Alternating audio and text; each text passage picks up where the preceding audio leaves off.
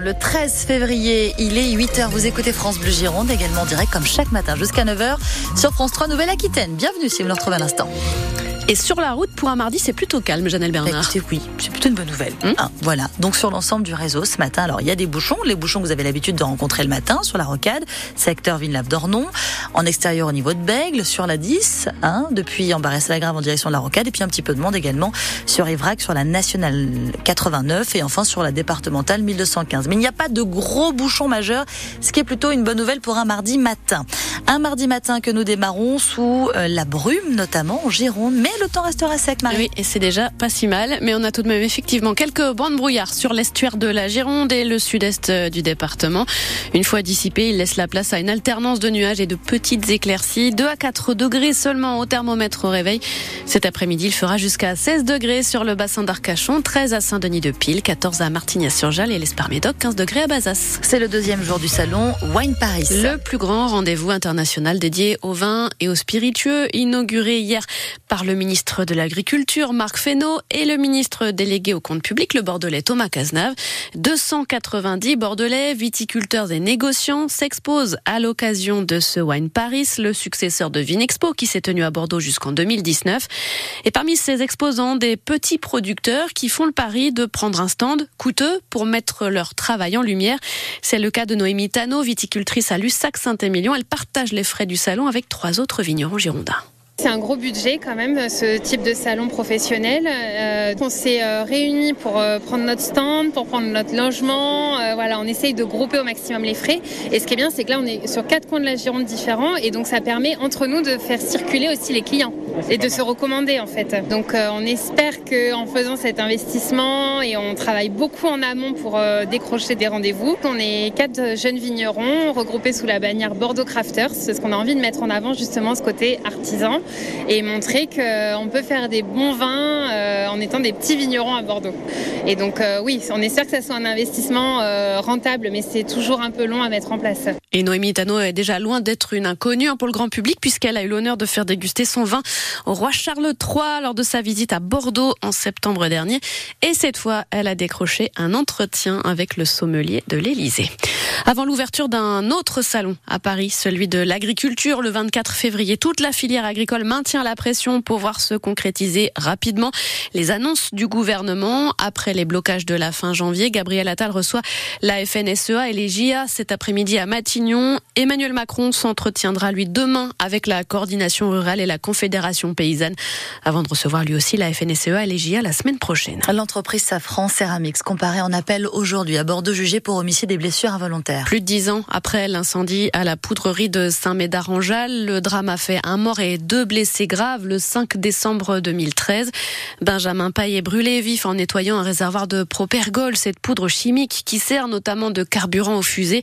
Et deux de ses collègues, Safran Ceramics a fait appel de sa condamnation à 225 000 euros d'amende en juin dernier dans ce dossier. Alain Paillet, le père de Benjamin, était notre invité il y a quelques minutes. Son interview est à revoir sur francebleu.fr. Erwan, 18 ans, a disparu depuis trois jours dans les Deux-Sèvres. Le jeune homme n'a plus donné signe de vie depuis une soirée en boîte de nuit à Montcoutan-sur-Sèvre, c'est au sud de Bressuire. Ses proches ont organisé une battue pour le retrouver. Hier, une trentaine de gendarmes participent également aux recherches en vain pour l'instant. Personnes mises en examen dans une affaire de stupéfiants interpellées la semaine dernière, notamment à Bordeaux et Gradignan. La police a mené l'enquête pendant plusieurs semaines avant finalement d'intercepter jeudi dernier un convoi entre l'Espagne et le quartier Bacalan à Bordeaux. À bord, 83 kilos d'herbe de cannabis, 15 kilos supplémentaires, des armes et des véhicules ont ensuite été saisis au domicile des suspects. Des gens de truck sur le modèle des food trucks déployés en Nouvelle-Aquitaine. C'est un nouvel outil pour la gendarmerie dans la région. Des brigades mobiles au plus près de la population grâce à ces camions d'un nouveau genre. Sept seront déployés cette année en Nouvelle-Aquitaine. Dès le 1er mars, dans quelques jours, à Val-de-Cognac en Charente ou à La Marche dans la Creuse. Pour la Gironde, il faudra attendre 2027. Ces brigades et leurs camions ont été présentés hier au cours d'une cérémonie à la caserne Battesti de Mérignac, Hugo Deschamps. Au centre de la caserne, les futurs gendarmes des brigades mobiles défilent autour de leur nouveau camion et symboliquement, les clés leur sont remises. Alors ces engins ont été donnés par des entreprises comme Vinci, Enedis et Engie, puis transformés. L'intérieur a été aménagé, télévision, ordinateur, banquette, documentation, tout y est pour accueillir du monde. Mais alors, comment ça va marcher? Samuel Dupuis est commandant de la gendarmerie en Nouvelle-Aquitaine. Ces brigades mobiles ont vocation à ne faire que du service externe, donc il n'y aura pas d'accueil du public dans des locaux comme les brigades traditionnelles.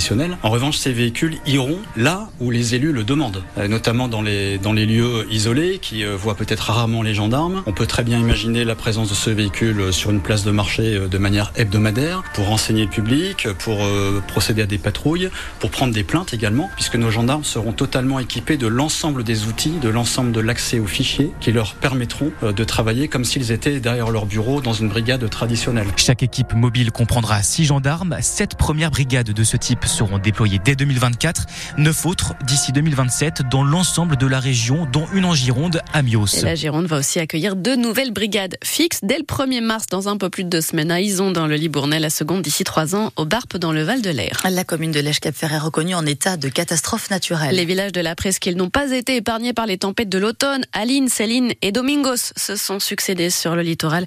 Les sinistrés ont maintenant un mois pour se signaler auprès de leur assureur. À Arès, l'eau est montée aussi ce week-end jusque dans les urgences de l'hôpital privé Wallerstein. Elles ont pu rouvrir hier soir après deux jours de fermeture. En revanche, les interventions chirurgicales sont toujours déprogrammées. L'Union Bordeaux-Bègle continue à miser sur Louis Biel-Biarré. La pépite de l'UBB passée en deux ans et à seulement 20 ans du statut d'inconnu à celui d'international avec le 15 de France. Louis Biel-Biarré et l'Union prolongent de deux ans leur aventure commune. L'ailier s'engage jusqu'en 2027. Yann Lesgourg, demi de mêlée de l'UBB, se souvient encore de son arrivée parmi les pros. Quand on est arrivé, il avait euh, passé à peine son bac, donc c'était quand même incroyable. On savait que, euh, au vu des premiers entraînements, il avait un énorme potentiel avec une pointe de vitesse que, que tout le monde connaît maintenant. Donc on savait que ça allait éclore euh, rapidement, mais bon, c'est vrai que ça a été très très précoce, mais on pensait que ça allait éclore pas de suite de suite, mais c'est vrai que son insouciance et, ses qualités ont fait que euh, au final, il a, il a répondu de suite présent. Donc, euh, il est toujours dans le bon timing, il est toujours euh, dans les bons coups. Donc, franchement, il a, il a cette qualité, il a, il a, il a soif d'essai et il va faire partie de des grands ailiers de l'UBB euh, vu sa prolongation. Yann Lesgourg de son côté espère faire son retour à la compétition le 2 mars pour la réception du Racing 92 à Chabandelmas. Victime d'une rupture des ligaments du genou début août, il était donc l'invité de 100% UBB hier soir, émission à réécouter sur francebleu.fr. Et puis en hockey sur glace, les boxers de Bordeaux dans la dernière ligne droite vers la qualification pour les playoffs de la Ligue Magnus. Ils se lancent ce soir dans une série de six matchs, les six derniers de la phase régulière, un déplacement à Chamonix, huitième au classement. Les boxers sont quatrième, une place à préserver s'ils veulent avoir l'avantage du terrain en quart de finale.